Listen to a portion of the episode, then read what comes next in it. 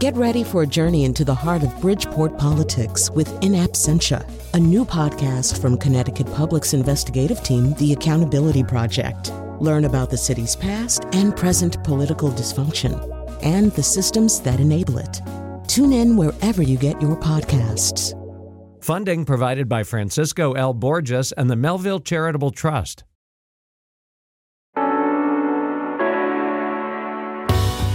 This is Where We Live. I'm Lucy Nalpathanchil. Cancer doesn't discriminate based on gender or race. Chances are you know someone affected by cancer. But is enough being done by researchers to connect as many people as possible to advances in cancer treatment? Today, Where We Live, we look at the minority gap in clinical trials. Why aren't more minorities enrolling in trials? And what are hospitals and drug companies doing to combat the problem? Coming up, we'll hear the story of an African-American woman who battled cancer. What advice does she have for others looking to participate in clinical trials long before it's considered a last option? And we'll dig into why there's mistrust in the Black community when it comes to clinical trials. We'll hear from an author who has studied cases of medical experimentation on African-Americans. The most well-known example is the Tuskegee syphilis experiment. Now, have you struggled to find clinical trials for yourself or your loved one? Have you had doubts about enrolling? We want to hear from you today. 860-275-7266. You can email Where We Live at WMPR.org. Find us on Facebook and Twitter at Where We Live. Now, joining us for the hour in studio is Sujata Srinivasan. Her name's probably familiar to WMPR listeners. Sujata has contributed to business stories heard on our air. Welcome back to the radio station here, Sujata. Thank you, Lucy. It's a pleasure to be here on your show today. Now, you're here today as an independent or freelance reporter for the Connecticut Health Investigative Team, and you were the author of a CHIT story, Clinical Trials in Need of Diversity. So we're happy that you're able to join us today. And joining us on the phone is someone you interviewed for the story, Dr. Salvatore Del Prete, Director of Clinical Trials at Stanford Hospital's Bennett Cancer Center. Dr. Del Prete, welcome to the show. Thank you. Thank you for inviting me to participate. To begin, let's talk a little bit about clinical trials, why they're important, and how they work exactly, Dr. Del Prete. You know, clinical trials are the mainstay of the future of patients who develop cancer as well as all other types of diseases. Without them, we would still be in the dark ages in oncology, where we used drugs that didn't work, made people sick. And patients did die from some of these early drugs.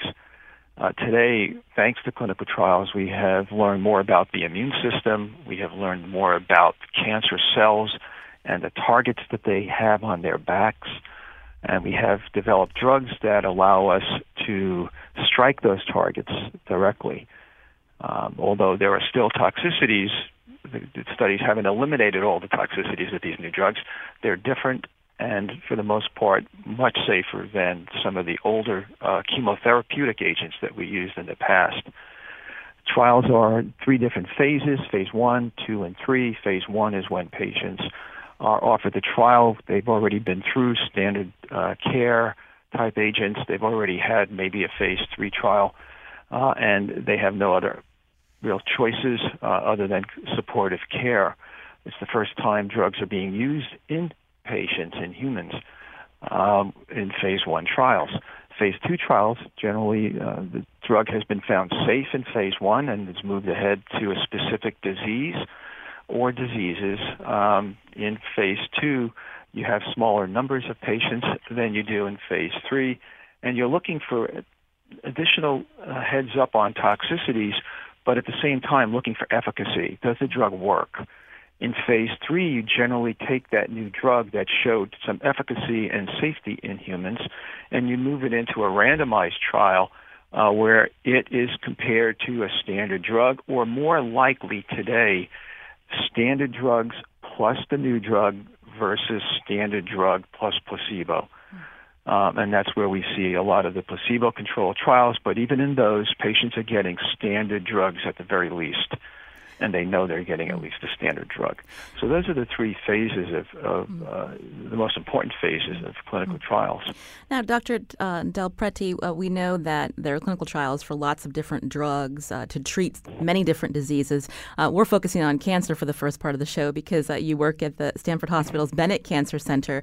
You mentioned immunotherapy. And when we think about clinical trials, when we think about cancer, you know, radiation, chemotherapy, but when we think about clinical trials, these are really where the advances in cancer treatment happen.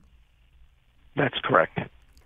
And with correct, and that could be also different radiation therapy techniques, different surgical techniques, but I think you're talking mostly today about, you know, chemo, bio, immunotherapy type trials. Mm. Now, Sujata's in studio with us. You reported on U.S. Food and Drug Administration, or FDA data, looking at clinical trials and participants. What did you find? It's concerning that minorities are not adequately represented in clinical trials for FDA drugs. And, you know, first of all, it's a fairness issue. We want everyone to have access to new therapies. But beyond that, we find that people respond differently, they metabolize drugs differently based on their race, their ethnicity, their gender, and even age. I mean, take, for example, a seemingly simple drug called Jublia. It's used to treat toenail fungus. But that drug was found to be more efficient in women than men and work better in Asians compared to Caucasians and African Americans. And this is why we need to have everyone be a part of clinical trials, because obviously we want pharmaceutical companies to develop drugs that work at their optimum for everybody. But clearly that's not the case right now. For 2016, according to the FDA data, just 7% of trial participants were African Americans. And there's a disconnect between that and the disease profile. We know, according to data, there's plenty of data out there to show that African Americans and other minority groups are at higher risks for certain types of diseases, especially cancer. For instance, there is this drug, several drugs, but an example would be Jublia. And it's a detection for a prostate cancer reoccurrence. And only about 4% of trial participants for that drug were African Americans, but African American men have the highest incidence of prostate cancer, and they're also more than twice as likely to die from the disease compared to Caucasians and other groups. So there is a disconnect in terms of the disease profile and in the population profile of clinical trials. Now, Dr. Del Prete, you direct clinical trials at Stanford Hospital's Cancer Center. Do you have a hard time recruiting a diverse number of patients? To tell you the truth, it's difficult for us in our practice to give you a specific answer to that, because we don't keep track of that data. As far as we're concerned, all seven of the physicians here, our vested interest is in moving the science forward and in offering all of our patients trials. So the practice really is colorblind towards trials, language blind towards trials. We don't keep track of who goes on, who doesn't. Every patient here has access to trials. The problem is, if I may, it's multiple problems. It's multifaceted. Number one, there are some cultural biases when people come in. There are certain patients from certain parts of the world, and they'll say it's a woman sitting in front of me, and the husband makes all the decisions for that patient. And, you know, it's difficult for someone else to make a decision. It's frankly unethical for me to get consent driven by a third party, namely a husband. So that is one barrier. A second barrier is language. Many people, frankly, don't speak English. If they're Hispanic, we generally have consent forms. But there are so many languages that the trials don't have consents for all of them. And to get a consent after the fact, you can't do that. No one wants to wait a month for a drug company or the ECOG cooperative group people to put together a trial, or the FARBER, because we're involved with their research program, to put together a trial consent form, which can take a month because it has to go through institutional review boards. So that's a barrier to entry to trials. And I entirely agree with the other speaker on the applicability of results from clinical trials being a problem, because they're randomized. It takes out some bias, but it doesn't take out cultural bias. In particular, there are some cancer drugs that we have major toxicities with in Caucasians and actually people in the Western Hemisphere, whereas in the Eastern Hemisphere of the world, they don't see that toxicity. So clinical trial results are not always generalizable to the population that we see, and that's a problem. So we all want improved access, improved participation, really more than access. I think they have access. They just don't have participation in trials across the gamut of race, creed, religion, part of the world, because that would only help us. I want to make clear that it is our vested interest to have more and more patients on trials, because the goal is to offer trials to people, giving them access to state-of-the-art medicine and to move the science forward. Now, Dr. Del Prete, you mentioned the importance of having consent forms in multiple languages. That can be hard to do. It can slow down research. But have you had cases where a patient's sitting in front of you and they may be able to participate based on the fact that they may not have chronic diseases that would keep them out of participating, but they still haven't made that decision? Does that frustrate you? The frustration with a patient because they haven't made a decision to go on a trial? No. I think each patient has to make that decision for himself or herself. So I don't get frustrated by their indecision. I see it as, a challenge. I think, the way I handle every single patient I see is to try to explain to them, for example, with the phase 3 trial, that, we don't know what the best treatment is for you.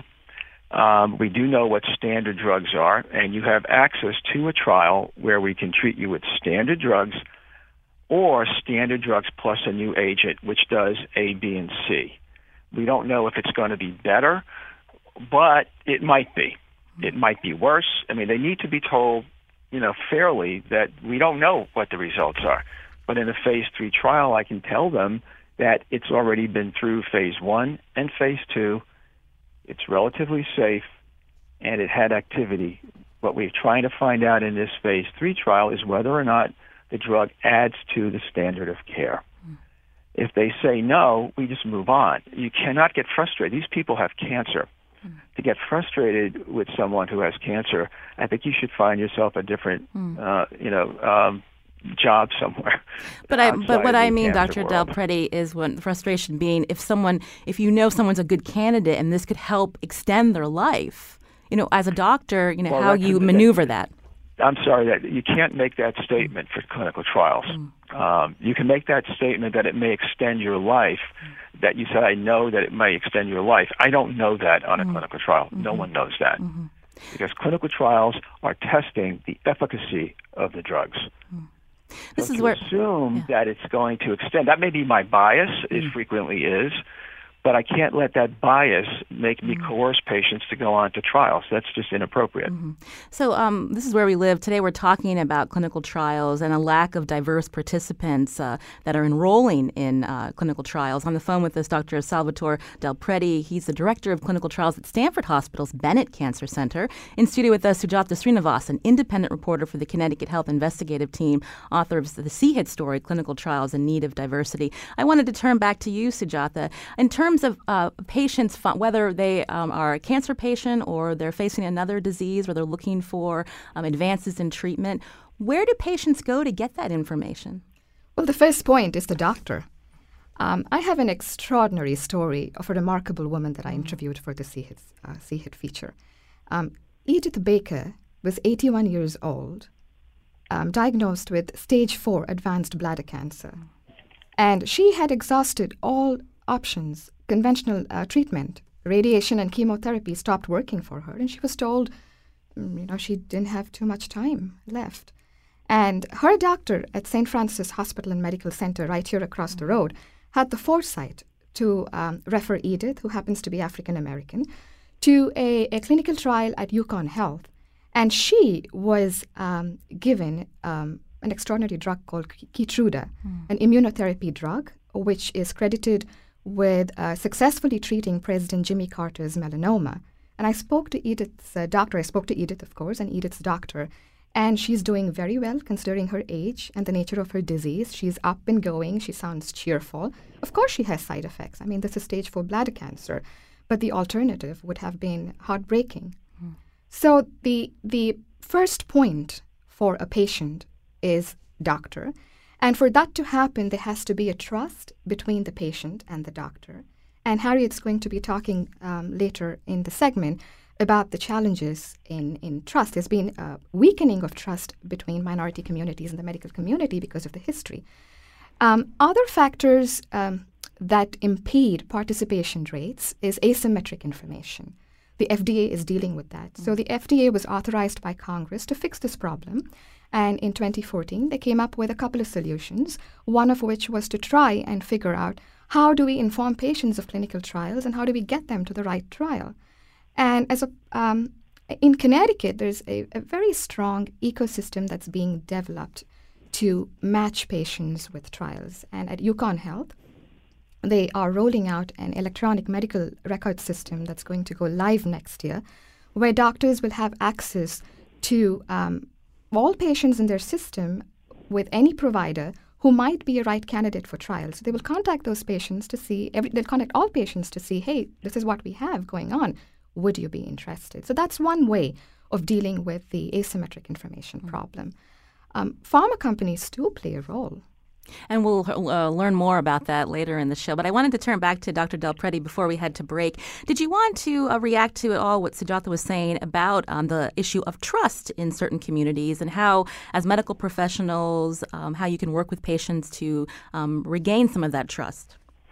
Yeah, I mean, that's a good point. I think that patients, when they're sitting in front of an oncologist, need to feel that that oncologist has, their best interest in mind. And I think you have to really work at that to gain their trust and the trust of the families. I mean, I like families to be there when I talk to patients and try to get a team going to fight the malignancy.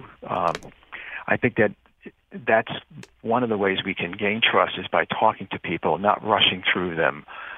Spending the time. It takes an enormous amount of time to get people onto trials or to even inform them of standard drugs. And if you really have to be willing to spend that time, and that helps gain trust. They see that you're unselfish with that time. I think they feel more willing to work with you. I want to add one point about trials and aiming to get people on them. There are today targeting type drugs and immunotherapy drugs, which if you send patients' tissue off for genomic testing, so-called next-generation genomic testing, some of the programs that do those tests, there's one in Boston, for example, they will actually tell you what the targets are and what studies are being done worldwide and where they're being done. And our institution actually goes over that data with each of our patients. And if I had this happen, late yesterday, a patient is eligible for a trial being done in Boston. And I spoke to him. He happens to be African-American, and that's a study that he is going to be considering after his current regimen stops working. So that is a way to show people that, hey, you have a target. This is the place that's being done. Let's get you over there to see if you're eligible and be positive about it. And I think we also want to give these patients hope. It's not false hope, as in the Keytruda story or Pembrolizumab, which is the chemical name for that drug. Those are the things we're doing today. We're finding a lot of Keytrudas. We're finding a lot of targets. And only with the clinical trials will we bring the end result that is better patient care, longer survival with less toxicity to fruition. We're Dr. Salvatore Del Prete, again, Director of Clinical Trials at Stanford Hospital's Bennett Cancer Center. Thank you so much for joining us today. We appreciate it. Well, thank you for having me on. This is Where We Live. I'm Lucy Nalpathanchil. Today we're looking at the problem of minority participation in clinical trials. In studio with us is reporter Sujata Srinivasan. Coming up, we look back at our nation's history of medical experimentation on people, both black and white. Author and medical ethicist Harriet Washington will join us, and we'll take your questions, too. What's been your experience seeking treatment? If you're a minority, has it been hard to get information on clinical trials? And what are the reasons you either accepted or declined participating? Join the conversation. 866 860-275-7266. Email wherewelive@wmpr.org. And you can find us on Facebook and Twitter at Where We Live.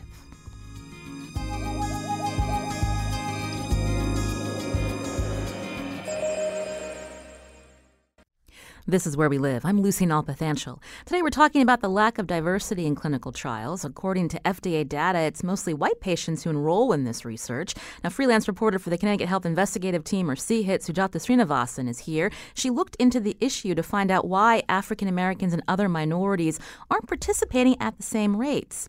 Now, is part of the issue due to a lack of trust by African Americans in the medical and research communities? Now, there's certainly a history of medical experimentation on blacks in the U.S., also Native Americans and immigrants. Now, the most widely known case is the Tuskegee syphilis experiment, where black men thought they were being treated for the disease. Instead, doctors allowed the disease to progress just so they could study the outcome. How has this case and others impacted communities of color? What lessons have been learned? How are issues of informed consent navigated today? To tell us more, we're joined now by phone Harriet Washington. She's a medical ethicist. She's the author of several books, including Medical Apartheid, The Dark History of Medical Experimentation on Black Americans from Colonial Times to the Present. Harriet, welcome to the show. Thank you. Thank you for having me here. In your book, you outline how the U.S. has a disturbing history of medical experimentation on blacks in this country. Let's talk about a few examples. I mentioned Tuskegee, but you also talk about the story of a civil rights activist, Fannie Lou Hamer. Tell us about her.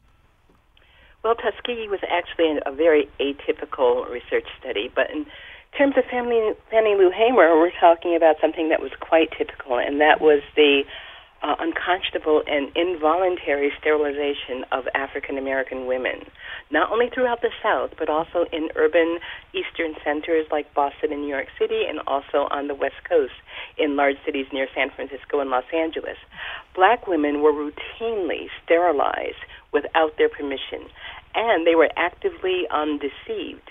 In fact, medical records were falsified, with black women being told they were getting gallbladder removal, for example, or a necessary appendectomy, and instead, while they were under anesthesia, the physician, usually an obgyn, but not always, a physician would remove their uterus, an involuntary hysterectomy, and then never tell her that. Fannie Lou Hamer discovered this had been done to her only when she heard gossip on the plantation. Yes, she worked on a plantation in 1961, on the plantation where she worked. There had been a lot of gossip because, as it so happens, the owner's wife was a cousin of the physician who had taken out her uterus.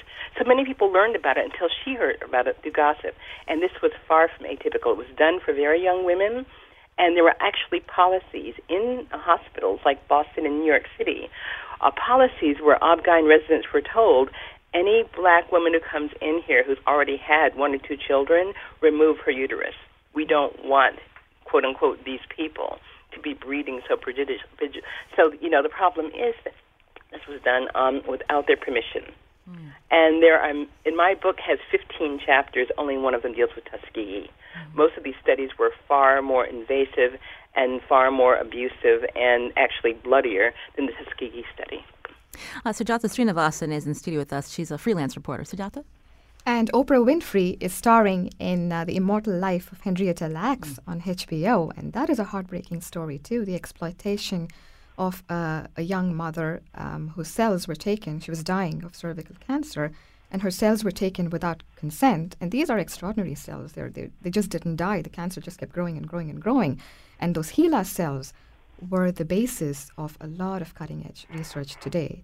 And this was done without her consent. So there is a long history of mistrust, understandably so, given the exploitation of minority communities. But I do want to add that there is no doubting the sincerity of doctors today in Connecticut and nationally in trying to get everyone on clinical trials. I spoke to dozens of doctors for the CHIT story. One of them is Dr. Kristen Zarfos, a breast surgeon at the Hospital of Central Connecticut.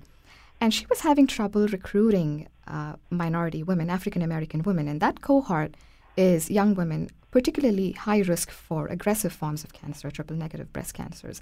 And she heartbreakingly told me that these women are invisible, until they show up with advanced cancer. So obviously the way to get to it is to diagnose early on. And she was funded to do an ultrasound study, and she was struggling to recruit patients. Part of it was this mistrust. She wanted to recruit 100 patients in 5 years, but she ended up getting 135 women in the first year, thanks to a community organization in New Haven called Sisters Journey. It's an African-American support group for women with breast cancer. And Dawn White Bracey, the president, I spoke to her about this initiative, and she took Dr. Zarfouz along to diaper depots where she could speak with young mothers, to hair salons. And the ecosystem is wider than that. Mayor Tony Hopp was there talking to people, about saying, hey, this is a clinical study that might benefit you and your hairdressers. And I spoke to some of the members of Sisters Journey, and they say, we hear from our mayor, we hear from our hairdresser that, we've been going to for years. And so, and then the doctor shows up. So this is how we build trust. Mm-hmm. And advance. So, Sujata, you're talking about these outreach efforts in communities today, but if we wanted to turn back to our guest, Harriet Washington, again, a medical ethicist, we just talked about a few cases where, very troubling history in the United States with a forced sterilization, not informing patients that they weren't getting treated for syphilis, as in Tuskegee. But can we talk about some other examples and then how you see that playing out in communities of color today, this feeling of not getting enough information to make that informed decision? Certainly. We can talk about that. And as I pointed out before, Tuskegee was quite atypical. Mm-hmm. I wrote about Henrietta Lacks and HeLa cells back in the 1990s when I wrote a medical ethics column for Emerge magazine. Mm-hmm. And one of the really interesting things is not only the non-consensual nature, but the fact that when I discuss history of medical research in African-American community, we're not always talking about 300, 400 years ago. A great deal happened 200 years ago. A great deal is happening today. A lot of the history in my book is fairly recent.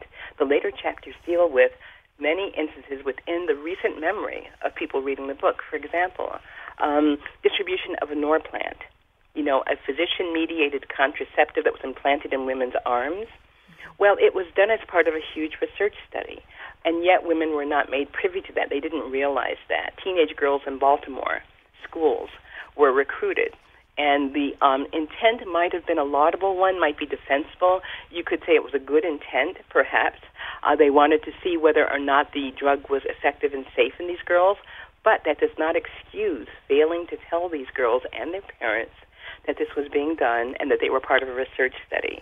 Most troubling to me is something that I actually discussed in a recent article I wrote for the Journal of Law, Medicine, and Ethics, and that is that many people in this country don't realize that very recently, again, in 2006, the study ended in 2006, we have had studies that are legal that do not entail informed consent. People are never told they're enrolled in the study. They are enrolled in the study while they are unconscious, given a therapeutic modality. In this case, it was an artificial blood substitute given to people who are unconscious, who are trauma victims, and without their permission, which is unfortunately perfectly legal due to a law that was passed in 1996. So it's important to realize we're not always talking about ancient history. We're talking about very flagrant abuses during the time. And a lot of the examples that have been brought up by the doctors today are examples where, of course, the research is therapeutic. The intent is to help the patient, and the hope is to help the patient. But that raises another problem. A very good ethicist named Jay Katz in 1995 raised the point that there's something called the therapeutic illusion, which encourages research subjects to think of themselves as patients. It's important to realize that they're not. If you're a research subject, the goal is to find a modality that we hope it will help you, but the goal is to help the people who will benefit later on when the drug is on the market.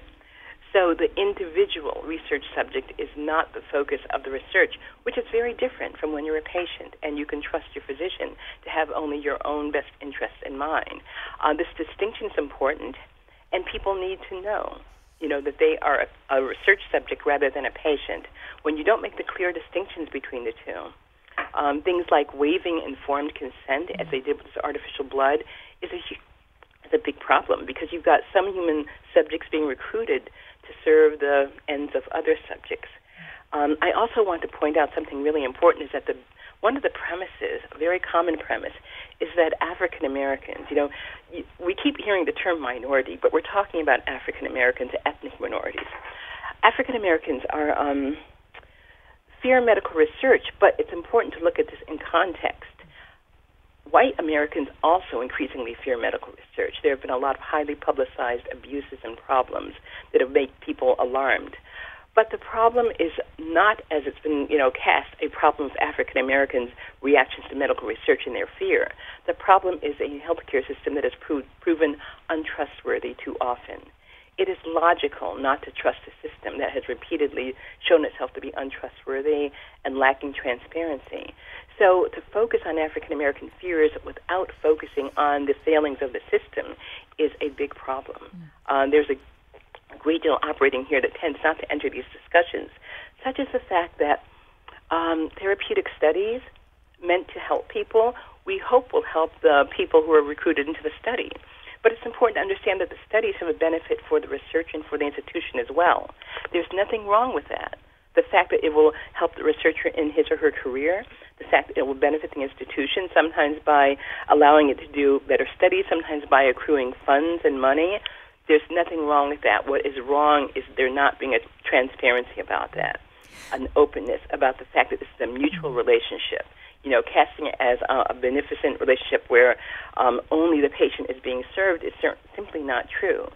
Many people sense that. They may not know the details, and that is certainly not going to do anything to increase trust.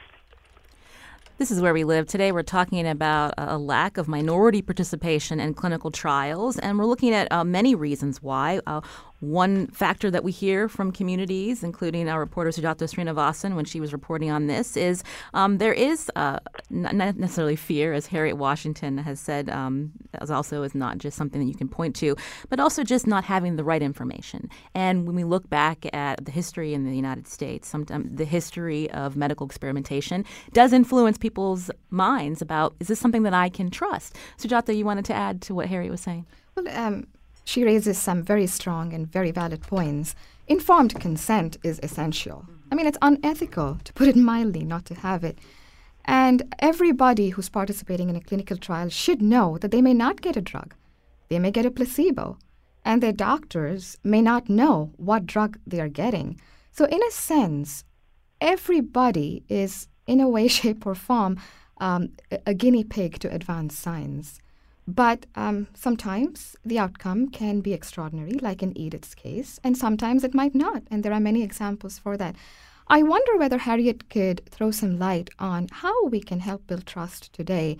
We have community healthcare workers, and the return on investment, we have many models to show that it's working. They go and work with communities where the kids are at high risk for asthma.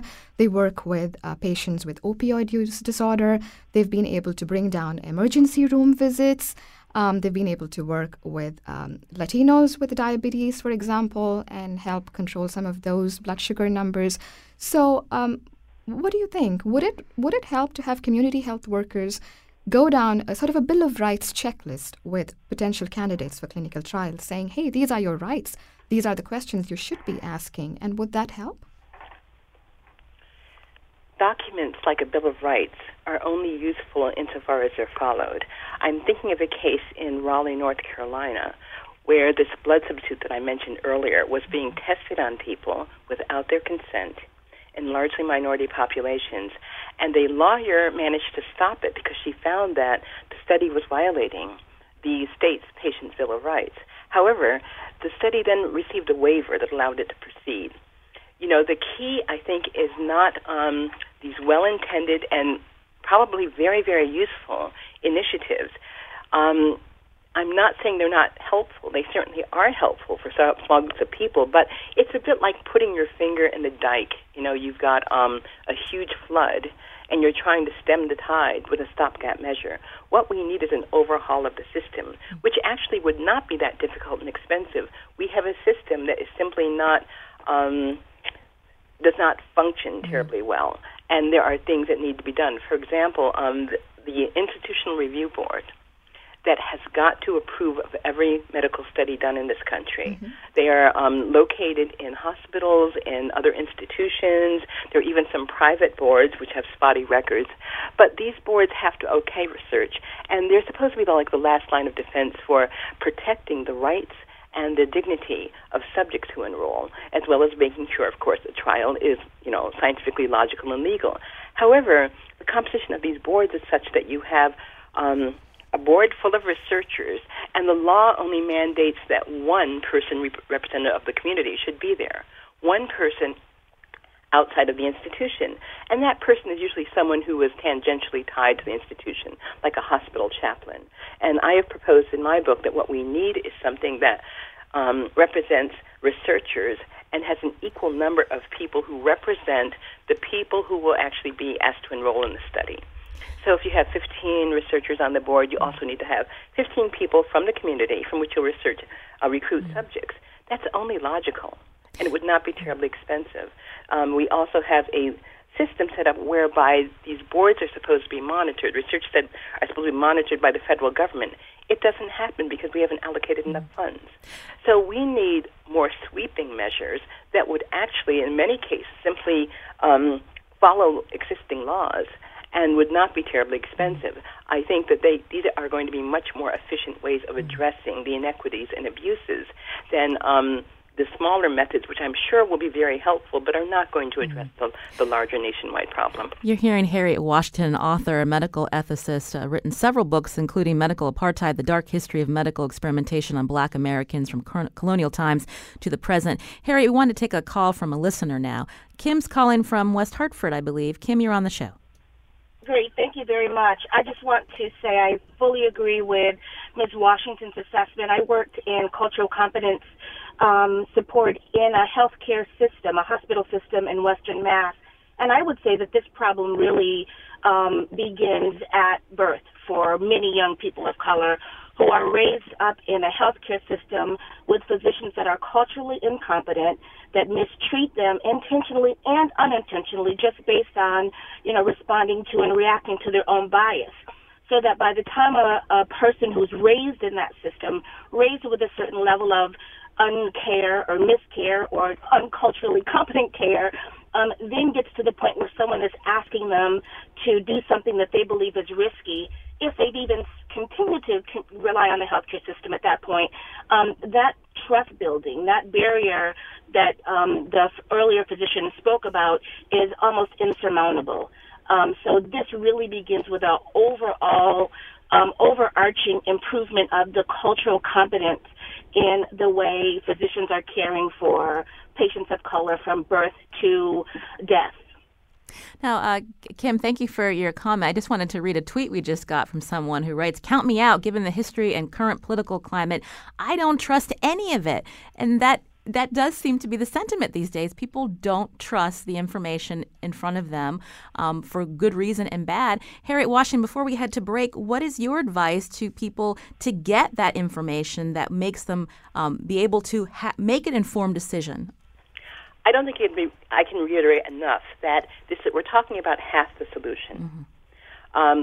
Revising people's attitudes is one half of the solution. The other half of the solution is revising the system, getting rid of the inequities and the biases in this system. Frankly, if we fix the system and remove its racism and bias and exploitation, then the problem will solve itself. People will be able to trust it.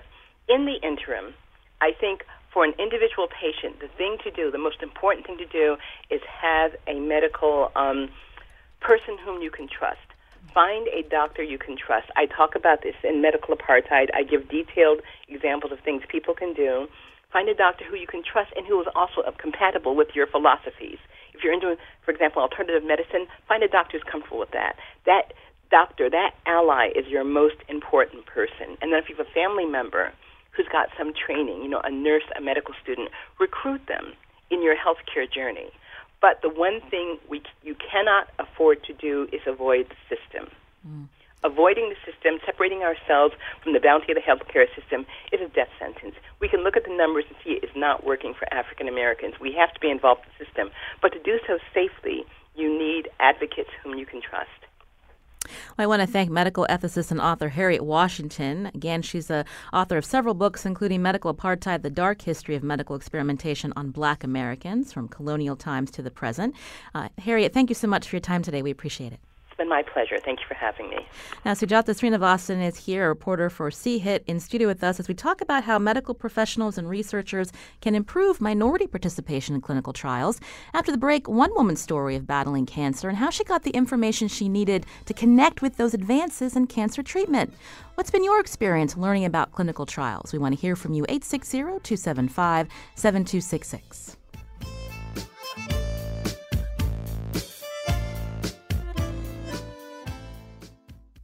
This is Where We Live. I'm Lucy Nalpathanchil. Coming up tomorrow, the tick population in Connecticut's on the rise. So is the threat of Lyme disease and new tick-borne diseases like the Powassan virus. On the next Where We Live, we'll hear the latest from medical professionals and policymakers about the need for new funding and research to battle the tick problem. Are you worried about how to protect yourself and your family? Join the conversation. That's tomorrow. Now, joining our conversation now is a Hartford resident who decided to participate in a clinical trial. Despite her family's initial concerns, we wanted to hear the story of Denise Patterson, again, who lives in Hartford. Denise, welcome to the show. Thank you for having me. So tell me a little bit about your story. I understand that you enrolled in a clinical trial for breast cancer. How did you reach that decision? Okay, so I was diagnosed at 45, so in 2015. Just after having a mammogram in March and in April because the breast was hurting, but I had my annual one, and then I went back. Then I found a lump in September, so, you know, it did travel pretty quickly. It was an aggressive one, so I found it in September of 2015. And I journeyed through 8 hits of chemo and then got ready for surgery. In last year in February, which set me back a little bit because I developed a toxic reaction in the operating room and developed Stevens Johnson syndrome. No one's ever heard of it. Only one out of maybe 2,000 people ever have it. Mm-hmm. And that sent me to Bridgeport Burn Unit for 7 days to recover from that. And then after that, I was able to do 28 days of radiation. But I attended a Weekend of Hope in Vermont. And during that weekend, there's conferences and different things that you learn, because I wanted to learn more about the breast cancer, the disease. Most people just hear about breast cancer and they don't know anything else. So how do I prepare myself to live a life that, of a breast cancer survivor? So I went to that weekend, me and another friend who was also a breast cancer survivor. And one thing that stuck out in my mind at one of the seminars, it says, get yourself involved in clinical trials. And I had never really even thought about that. I've heard of it very slightly. So when I got back to see my oncologist, she did mention something that I might qualify for a clinical trial. She had mentioned that on 2 occasions. And I was interested. I told her, yes, I would like to do it. Given the fact that how does medicine get better? The tamoxifen that I'm currently on, someone had to take it. Mm. And so I wanted to be a part of history as far as, you know, improving science, you know, because when most people get that conversation, you have cancer, you know, the first thing that comes is death. And that you think in your mind as being a survivor, fear. You want to live. I have 2 children. My daughter is 16 and my son is 30. And I want to live. I want to see my daughter graduate. The first thing she said to me when I told her was, "Are you going to die?" And I said, "No. They have a plan. God has a first plan, but then they have medicine." This is not an uncommon thing. So getting involved in a clinical trial was something that I wanted to do. And when I told my family, they were really not so happy. Well, tell us why. Tell us some of the reaction from some of your family members. Well, my son is very holistic, and so he just figured a holistic approach would just, you just got to be holistic, Mom, and that's, how it's got to be. And then my sister also feared, too, and just, was like, just believe. I do believe that it will never come back. I'm just going to keep the faith in that. But I also wanted to be a part of science. And when I talked to my mom, she said back in the days when she had a cyst in her breast, they put a piece of metal in there as a marker.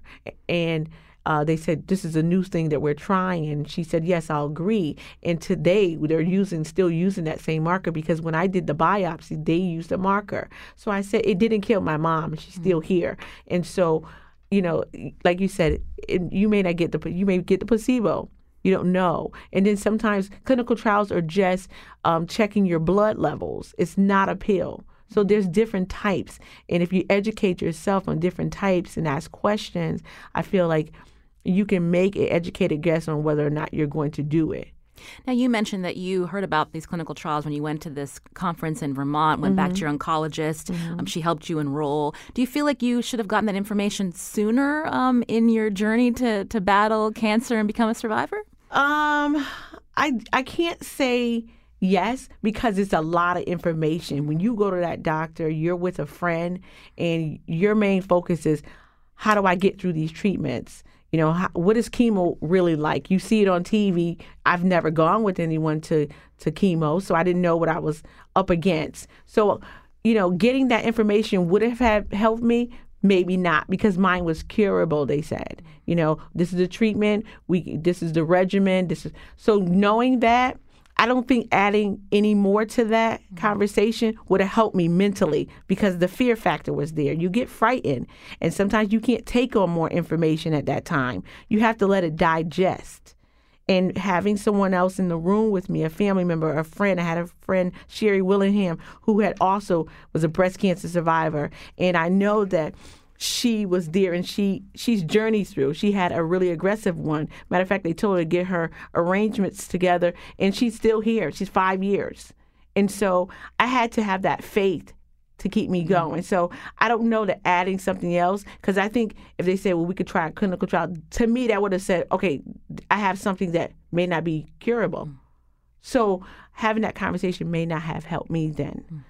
Sujata, you reported on Denise's story, again, for CHIT, and you mentioned earlier a little bit, we've just got a couple more minutes, about the Sisters Journey, and I'd like to hear a little bit more about how that program is helping other women. Maybe, Denise, you can talk about that. Yeah, please. Sister Journey Dorn, she's a president of Sister Journey out of New Haven, and I got involved with her through Maggie Gardner of Gardner's House.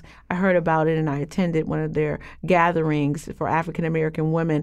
Actually, her mom, Dawn, was a breast cancer. She journeyed through breast cancer, and she lost her battle. But she wanted to keep this group going, and they meet at a church in New Haven, and they have different functions.